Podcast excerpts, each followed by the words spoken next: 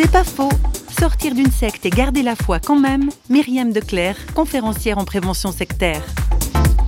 Quand je suis sortie de la secte, je ne savais pas à qui retourner. Je ne savais pas qui j'étais avant vraiment. Donc, je n'avais pas fini le développement de ma personnalité. Donc, j'ai dû me redécouvrir moi-même, redécouvrir la vie, la société. Mais j'ai eu la chance dans mon parcours de rencontrer un pasteur qui comprenait ce que j'avais vécu et qui a pris mon expérience et qui l'a filtrée au regard de la Bible et des croyances chrétiennes traditionnelles pour m'aider à comprendre l'erreur. Ça m'a aussi aidé à garder ma foi parce que beaucoup de personnes, quand elles quittent des mouvements religieux, sectaires comme ceux-là, ils jettent le bébé avec l'eau du bain, ils veulent rien savoir de Dieu ou de la foi. Et moi, j'ai eu la chance de garder une foi complètement différente, évidemment, basée sur la Bible, mais filtrée, épurée, si je peux dire. Et ça m'a beaucoup aidée. Je peux dire que Dieu m'a aidée à sortir de ce groupe et que ça m'a aidée à me propulser vers l'avant.